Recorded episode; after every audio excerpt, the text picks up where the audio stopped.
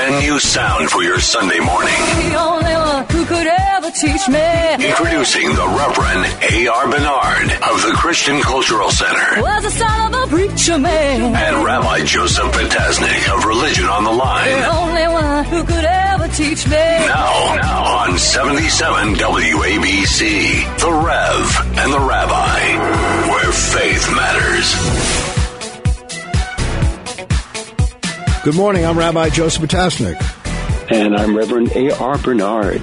Reverend, I got to tell you, the CEO of Zoom I saw this week in the paper said he's got Zoom fatigue. Of course, he said that. he said that after the company made $13 billion. He didn't say that when the company was struggling and no one knew what Zoom was. So uh, it's, it's, it's good that he's got fatigue, but uh, it happened after a number of successful things happened. Anyway, I would love to be fatigued by all that money. I don't mind. Yeah. Fatigue me with it. Today, obviously, is, is a special day uh, as we recognize the importance of mothers and uh, in Jewish tradition and Proverbs is shared with all traditions. There's the famous passage: "Strength and dignity are her clothing." And we think of our moms. What do they ask for? They they they wanted us to to be there with them and for them, but they really had that strength and dignity. Uh, they didn't look for all the plaques and plaudits, you know. Uh, so I think it's it's important, not just uh, one day, but throughout our lives, to be able to say uh, we are so grateful for all that you did for us and gave to us. Yeah, it's part of American culture and tradition. These days that we honor Father's Day will be coming up in June, uh, but even Mother's Day. You know, it, it it's something that started in the early part of the 20th century. I think it was 1907. Uh, was there Anna Jarvis? uh, whose mother had organized women's groups to, to promote health and friendship and fellowship, uh, is where it all originated. She wanted to do something to celebrate. And within five years of that, you know, uh, it was made a national holiday. And, you know, that's, that's how it happens. and here we are celebrating. I think it's important.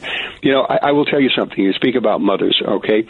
So, you know, I did the DMX funeral, um, uh, a week ago, and that funeral actually uh, um, we we had and we had our uh, ladies on the front line and the men security and you know men ushers and all that that are involved in leading the family because it was just close closed funeral for family and friends. But we had the women and it was interesting watching the interaction with these male rappers and those in that community interact with our female on the front line. There was a, a, a, almost a mother and son relationship Wow. because many of these individuals grow up without a father or a bad relationship with a father, and they tend to relate to a mother figure. Yeah. You know- and it was absolutely amazing to watch this sociologically. people would ask my mom, "What do you do for a living?" And she would say, firstly, every mother is a working mother, and secondly, she said, "I'm an architect of human living and design." So uh, don't take that that title lightly. Um, And they they really they were exemplars and are exemplars uh, of some of the most important values that we integrate into our lives. Um, just think how you know someone said a mother knows or understands what a child doesn't say. Even if we didn't say it, you know, you, you, I'm sure you had it with your mom. I could call home from school, uh, hello, and she, what's what's wrong with you? There's like they knew just by the hello, you know, the Yeah. inflection of the voice, there was something wrong. Uh, yeah. and and we and they replace tend to be intuitive. Yeah. And you know, I, I think about this, um, and I don't know his relationship with his father, but you take the situation uh, with George Floyd. He cried out for his mother. Yeah, So many situations where a man, a grown man, is in in, in, in, in a bad strait, and he cries out for his mother. That tends to be the first cry. You know, uh, not the father. We we even if we're there, Yeah. it's just it's just something special about that relationship between the mother and the child. You know, uh, in a few moments, we're going to be going to uh, an interview with Eric Adams, Borough President Brooklyn, and mayoral candidate. We're going to talk, obviously, about safety, which is, you know, a primary concern. And I think of what has transpired in Riverdale. Uh, you have hate attacks on four different synagogues. And the person uh, was apprehended. Thankfully, the NYPD did a great job in, in, you know, finding who he was. But then he was released, right? With this bail reform, one judge, you know, said, "I'm going to uh, have bail here set here because what you did, you know, was a violent felony." You know, you, you desecrated all these houses of worship, caused a lot of damage. You, you brought fear to people in the community. And the next judge said there's no bail. And I wonder what, what message does that send? You commit a crime and you can get right out. You don't have to pay. Yeah, you've raised this issue on, yeah. on several programs, and it's it's scary when our justice system becomes a revolving door. That's that's that's a problem. Yeah, you know, and if they don't believe that they're going to be prosecuted in any way, they'll continue to do the crime. Exactly, exactly. I I remember speaking at a anti-hate rally, and I I said you know, uh, wasn't the most sophisticated language. Where I said, change the damn law. Just change it. You know, you can't, you can't have it. You know, you have some of these people have these lofty ideals, but it translates into horrible realities. You can't yeah, have people yeah. just, you know, committing these horrendous things and saying, okay, you know, what are you going to do to me? They don't do anything to you. Uh, yeah. and that's, that's not safety. So I think we have to, you know, raise that issue obviously with our guest today. Uh, and I'm sure he's got a response because he has a background uh, with NYPD. That's right, and he wants to be the next mayor, so he better have some answers. Yeah, I think you you and I are the only ones not running for mayor. There's so many candidates who have announced their candidacy. That's the question now. You and I were at a meeting, and you got up and you asked, "Can I find out from you all who's not running for mayor?" yeah, I think one person stood up. That was it. that was it. Yeah. All right. Uh, when we come back, we'll be speaking with Eric Adams, the borough president of Brooklyn and a mayoral candidate in the city of New York. And of course, the question will be asked, why Eric Adams? You know, what, why should people vote for you as opposed to the others? And I'm sure he'll answer that forthrightly. Stay tuned. Sinai Chapels provides compassionate care to New York's Jewish community. Conveniently located in Fresh Meadows, Queens, every funeral detail is handled by an attentive professional staff according to each family's personal and religious preferences. Sinai staff is at the chapel for you 24 hours, 7 days a week. Sinai Chapels is committed to your health and safety and offers carefully planned and socially distanced services at their modern chapel or area cemeteries. Sinai has developed Zoom programs for live stream services, Shiva, and consultation. Sinai Chapels offers pre-need plans to relieve families of making arrangements at a difficult time. Sinai's pre-need plans offer savings and are 100% government backed. For more information, please call Sinai Chapels or visit jewishfunerals.com. That's jewishfunerals.com. Sinai Chapels in Fresh Meadows, Queens, providing compassionate care for four generations. This portion of our program is sponsored by Calvary Hospital. Where faith matters. The Rev and the Rabbi, 77 WABC. Welcome back. I'm Rabbi Joseph Potasnik. And I'm Reverend A.R. Bernard. Reverend, we have uh, someone we've come to know for a number of years, the borough president of Brooklyn. And I'm sure when his family said to him, in America, you can grow up to be president, um, they might have referred to the borough president. And he's achieved that. And now he wants to be the mayor of the city of New York.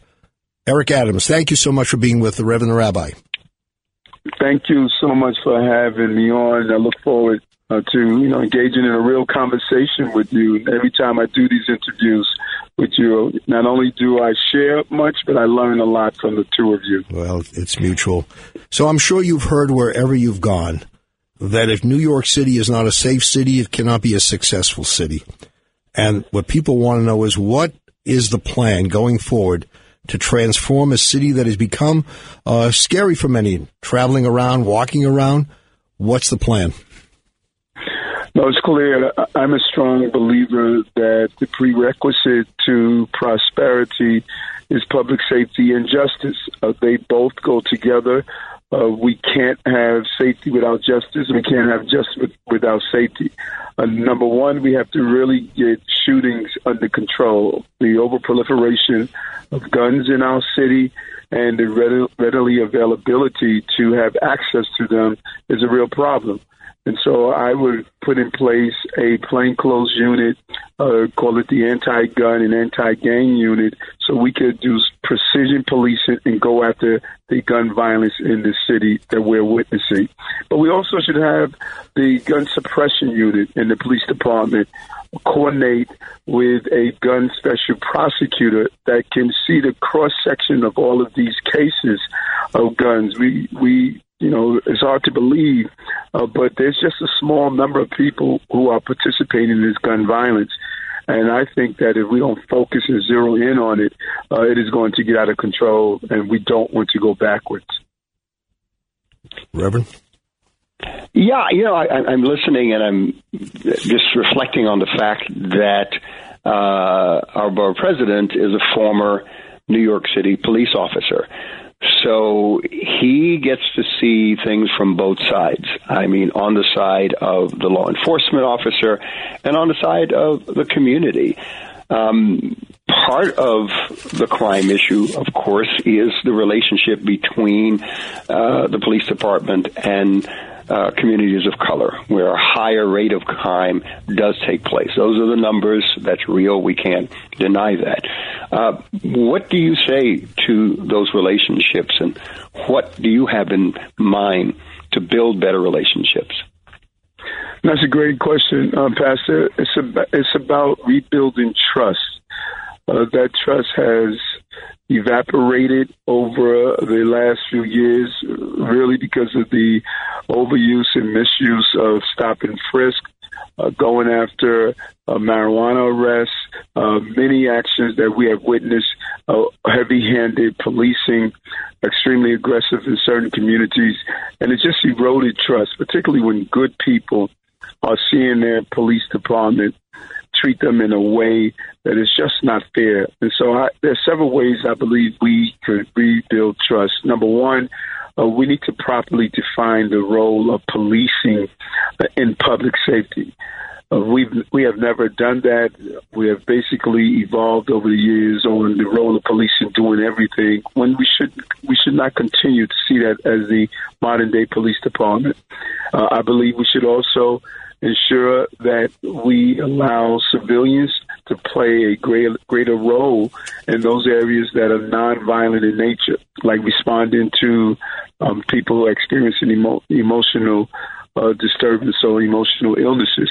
Uh, there's no reason we can't have healthcare professionals respond, instead of police officers, doing everything from traffic enforcement, parades, uh, having our officers really uh, leave the desk and doing uh, clerical duties and go to do the actual law enforcement that we hire them for, and just be really, uh, you know, encouraging to have our faith-based institutions, you know, like your church and the God Squad and, and precinct council, clergy council, having them really start rebuilding the trust between police and community. And I think that's something that we overlook. And lastly, as I proposed, the mayor did part of it, but I would go even further. Uh, have the local stakeholders, our faith base, our community boards, civic groups, youth organizations, have them interview the precinct commanders uh, so that we can find out their vision, their background, uh, how they're going to use the power of policing in their community to do what's right for the community. So this way, the community will have buy-in on who's going to be put in, put in charge of public protection in their community. We're speaking with Brooklyn Borough President Eric Adams, who is a mayoral candidate. Mr. Borough President, uh, I'm glad you mentioned the role of faith communities here because it was said this past week, and I think the person was right in saying it, that too often houses of worship are used as props. You know, uh, people will appear there and then you don't see that individual until the next pre-election period. So there is a role here uh, for the faith community, a very important role as you designated, and and I'm glad to hear that. Let's go back to something uh, about safety. Traveling on a train uh, has become frightening for many, and it seems uh, when people are apprehended, uh, there are mental issues attached uh, to their personality. Doesn't that say that there are people who shouldn't be out on the streets, that people who need supportive services uh, perhaps need to be an institution? And that is one of our failures. When you start to look at how we handle uh, those who are involved in street homelessness. For the most part, they are dealing with mental health crises. And what we do, we wait until they carry out an illegal action uh, or endanger themselves or others, and we arrest them, take them to Rikers Island. When you look at the fact that 48% of the inmates on Rikers Island have mental health illnesses, or we take them to a psychiatric, psychiatric facility, give them medicine for one day, and place them uh, back in the streets. Uh, that is a failing revolving door system. What we should be doing is partnering with organizations uh, like Fountain House. They have an 85% stability. We're able to ensure a person receives supportive housing and receive the support that they need for medical care, psychiatric treatment. And this way, we're not placing people back in the street. We're creating that relationship and the trust that's needed. That downstream model of just waiting until they do something wrong is really uh, not a good return on taxpayers' dollars. It's like it's great to hear you say that you're going to be proactive in that. And what happens if we have a safe city but a poor city? We're going into the next uh, mayor with a, a, budget deficit that's very serious as a result of, of, of COVID, and people who are now uh, not wanting to go back to work. I mean, McDonald's, uh, the, the retail stores, they're having trouble finding workers because people are happy just collecting that unemployment check or gov- government subsidy check.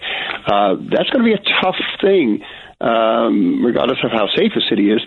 We, we, we need the economy. What's your plan? Well said. Uh, and I believe uh, there are uh, four major things we must do to get our economy back in operating. Uh, the first is what I mentioned earlier uh, public safety.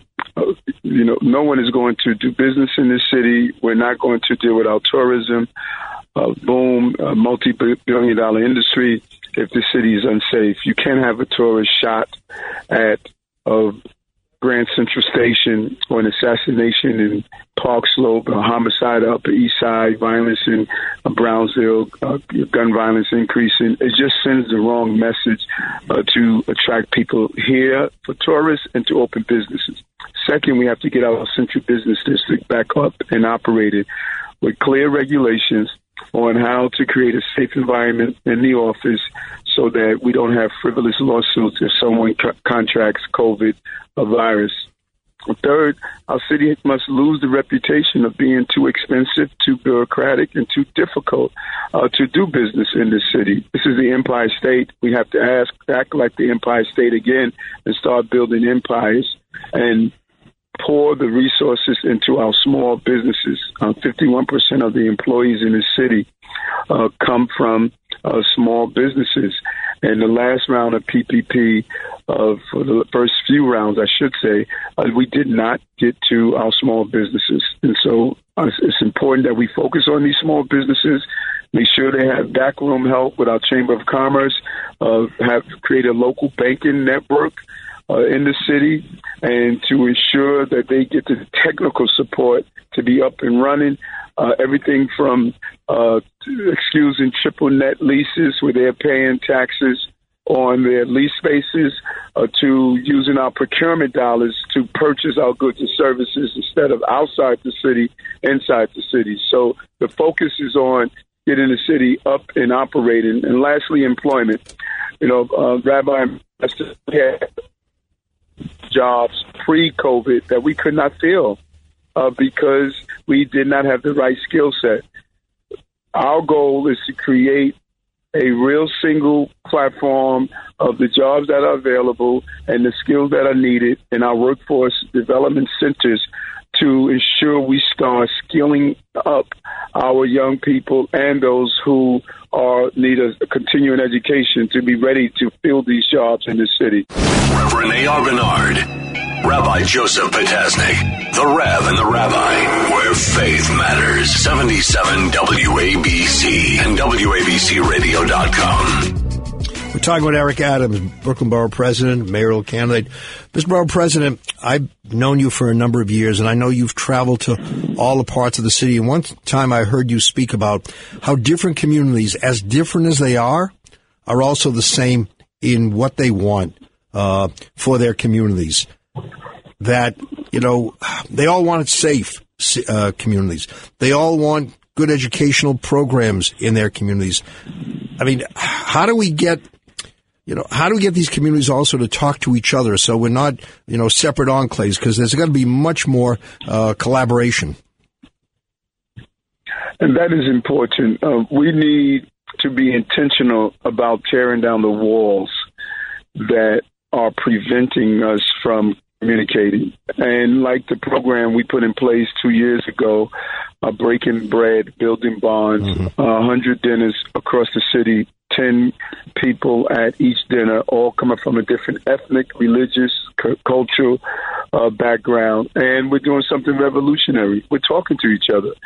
Uh, when you see an uptick in hate crimes in the city, um, Asian violence, anti-Semitism uh, against different ethnic groups, you're really seeing a byproduct that we are segregated and isolated in the city. And so it's encouraging to be intentional with programs like Breaking Bread, Building Bonds, but also in our school. We must have an asset based educational system when we look at our differences and our variations as teaching moments. Uh, if someone comes into school with a, a kippah, let's talk about Jewish heritage and what it means to wear. If they wear a hijab, let's have a, a course around this so we can talk about it. Of uh, someone from a various part of the African American or African diaspora, uh, let's lean into these learning experiences so we can stop being afraid of each other and start embracing each other. Because this action that our children are doing with hate crimes is just really a reflection of what we are not doing about celebrating our diversity. Hmm. hmm. Uh, President, you touched on crime, public safety, touched on the economy, uh, and a little bit on education. There is a COVID learning gap with from home, we have one of the largest in the country, if not the largest uh, school system, with a student population of some 1 million students. How are you going to address the educational learning gap created by COVID? And you're right, uh, Pastor. Uh, the studies are stating that English, uh, there is a slight drop, but the real drop uh, is math. There is a substantial drop that is really alarming uh, for the future of this country uh, due to the math drop. Uh, first, uh, we should not have uh, we should have suspended summer off last year to catch up. I, I, I shared with the mayor we should have had all year learning so that we would have been able to get ahead of the COVID virus. Because as you know, we all knew that there was going to be a spike in November, and I believe we should have had a moment of catching up. But here we are now. I believe that we need to extend uh, school hours and extend summer learning. Uh, every child that is going through some form of academic uh, academic challenge should be allowed to go into summer school, and we need to use the money that's coming from the federal government and from the campaign for fiscal equity uh, to target uh, these schools so that we can have a, a robust summer learning um, program. And then going into September, uh, we need to modify the school day and extend the hours. And then we need to do universal tutorial services for every child that wants it and needs it. Uh, it's imperative that we get ahead of this so that we don't have uh, this slide uh, turn into a permanent state. Uh, we were already doing a terrible job. We look at the numbers 65% of black and brown children don't meet prof- proficiency in our schools every year. Uh, that in itself is alarming. We don't need to add to that uh, by having this uh, this slide, this COVID slide that we are experiencing, and we need to invest in remote remote learning. We should create one of the best remote learning system, systems in the entire country. Uh, it is not a replacement for in class learning, but it can compensate and add to it so we don't have days where children are uh, ill or snow days or other days where they would miss their instruction. Uh, it's time to give our uh, educators the full scope of how to do remote learning and our students on how to get the best benefit from from remote learning. We stumbled into remote learning uh, last year. Uh, we need to now turn it into a professional operation. Before we let you go, Well, President, we're we're coming to the end of our segment, and I've got to ask you this: the latest poll says you're edging out Andrew Yang. Are they discovering Eric Adams or undiscovering Andrew Yang? you know, I, you know, I really look at the polls because they're going to go up and down, up and down, and so many changes. Uh, but there is a real uh, discovery uh, taking place in the city. Uh, remember uh, when all polls showed that Andrew's uh, name recognition from running for president and spending almost $46 million in advertisement, being on uh, CNN as a commentary, uh, uh, a person with that gave commentary. Uh, he had a high name recognition, and people really started to dig into that name recognition and ask the tough questions. You know the city, uh, you know uh, these we are tough New Yorkers, and we dig into exactly who you are. Uh, so I've, I have been extremely fortunate. Never ran citywide, but my name recognition was uh, respectable. And now we're going up on air, TV, radio, doing our mailings. And now new people are learning who I am.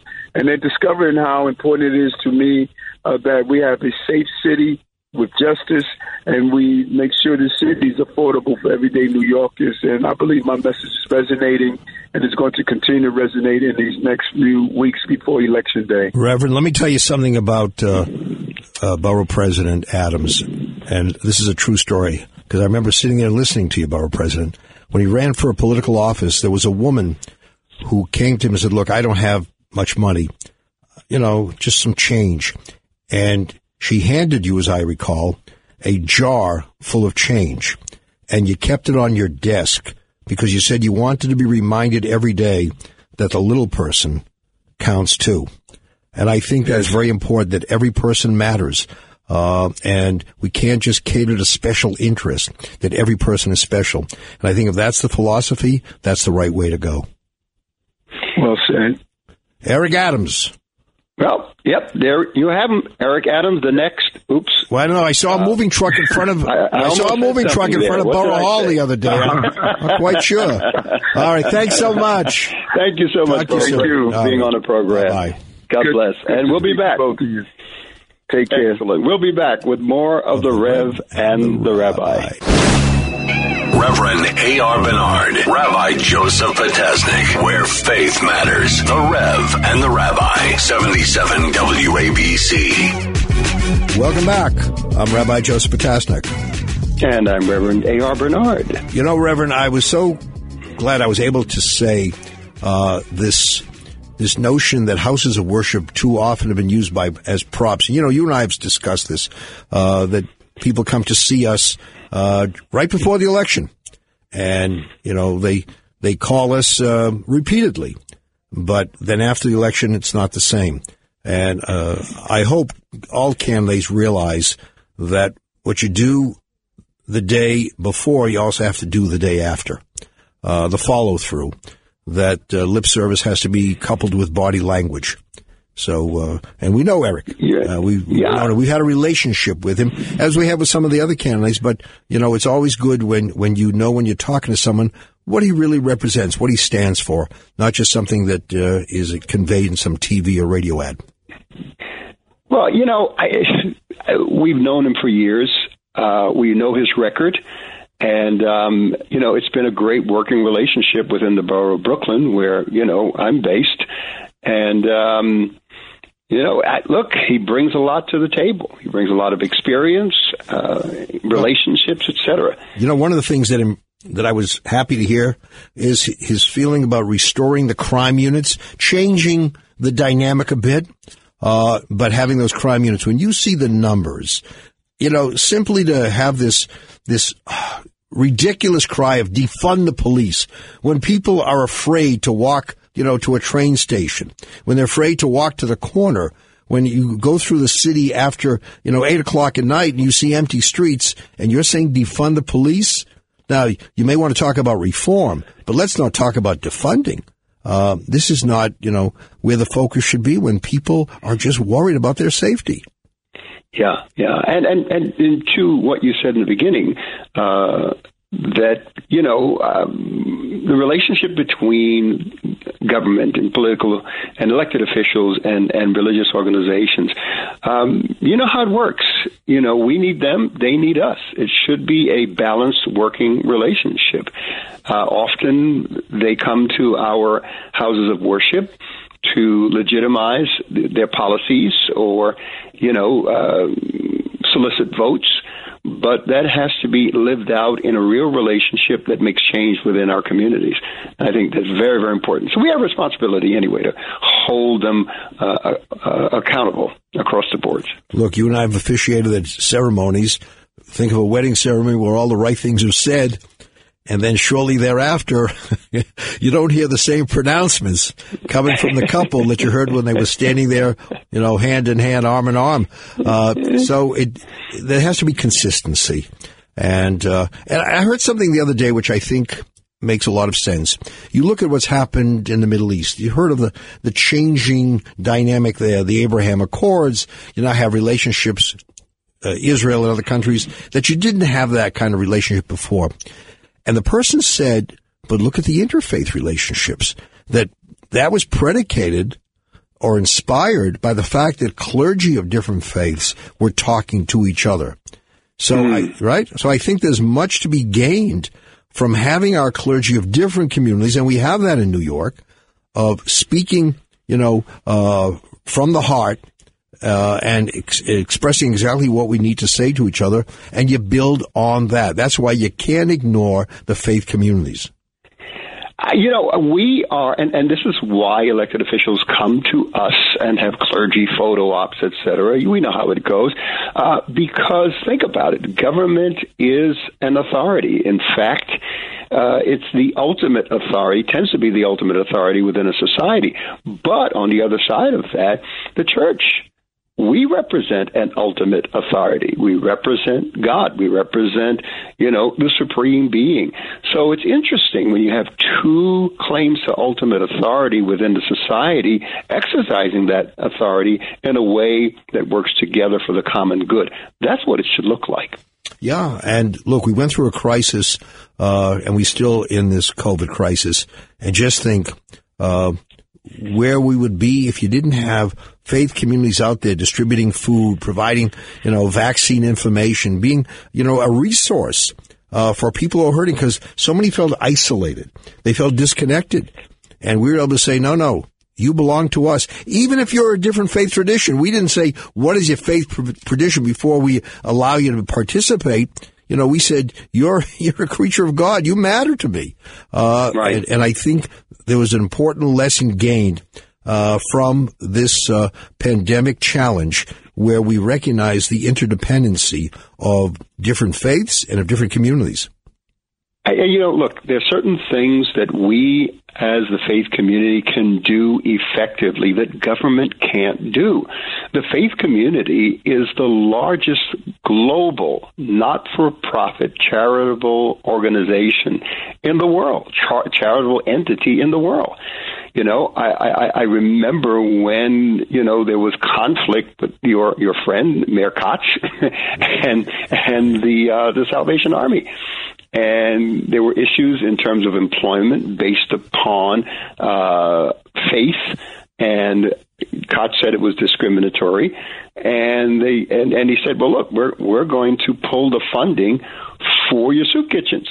And the you know Salvation Army responded said, "Okay, go ahead." and next thing you know, you had all of these people hungry on the streets. Yeah, yeah. And he, he, of course, he rescinded that executive order and reopened it. So we have an important place. How many times in human history, beginning of the Soviet Union, you know, in 1918, where they tried to stop the church from carrying on education, from carrying on humanitarian works, you know, um, and it backfired. Yeah. So we have a very important place in society in terms of what we do beyond our moral authority. You know, I think of historically that the house of worship served as a place for the lost and found.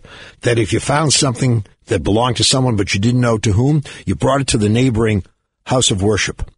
And think of all the people who feel lost and found that when they walked through the door, there was a place for them, or if they got on Zoom, there was a place for them. But they realized that they mattered. They were part of the circle, and uh, we could be many faiths as believers, but ultimately we belong to that same human family. So uh, I think we can be proud of who we are, what we represent, and we need to share that with as many people as possible. Yeah, I, I will tell you, Rabbi, the, the next mayor of New York City, they're going to have their hands full. Yeah.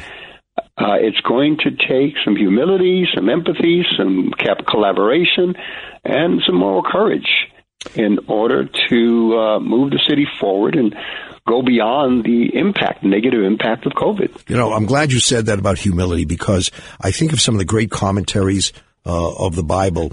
And there are times when there's a passage in the Bible and the commentator writes, I've seen the Hebrew, I don't fully understand this. And to be a great commentator, to be brilliant, is also to admit that you don't have every answer.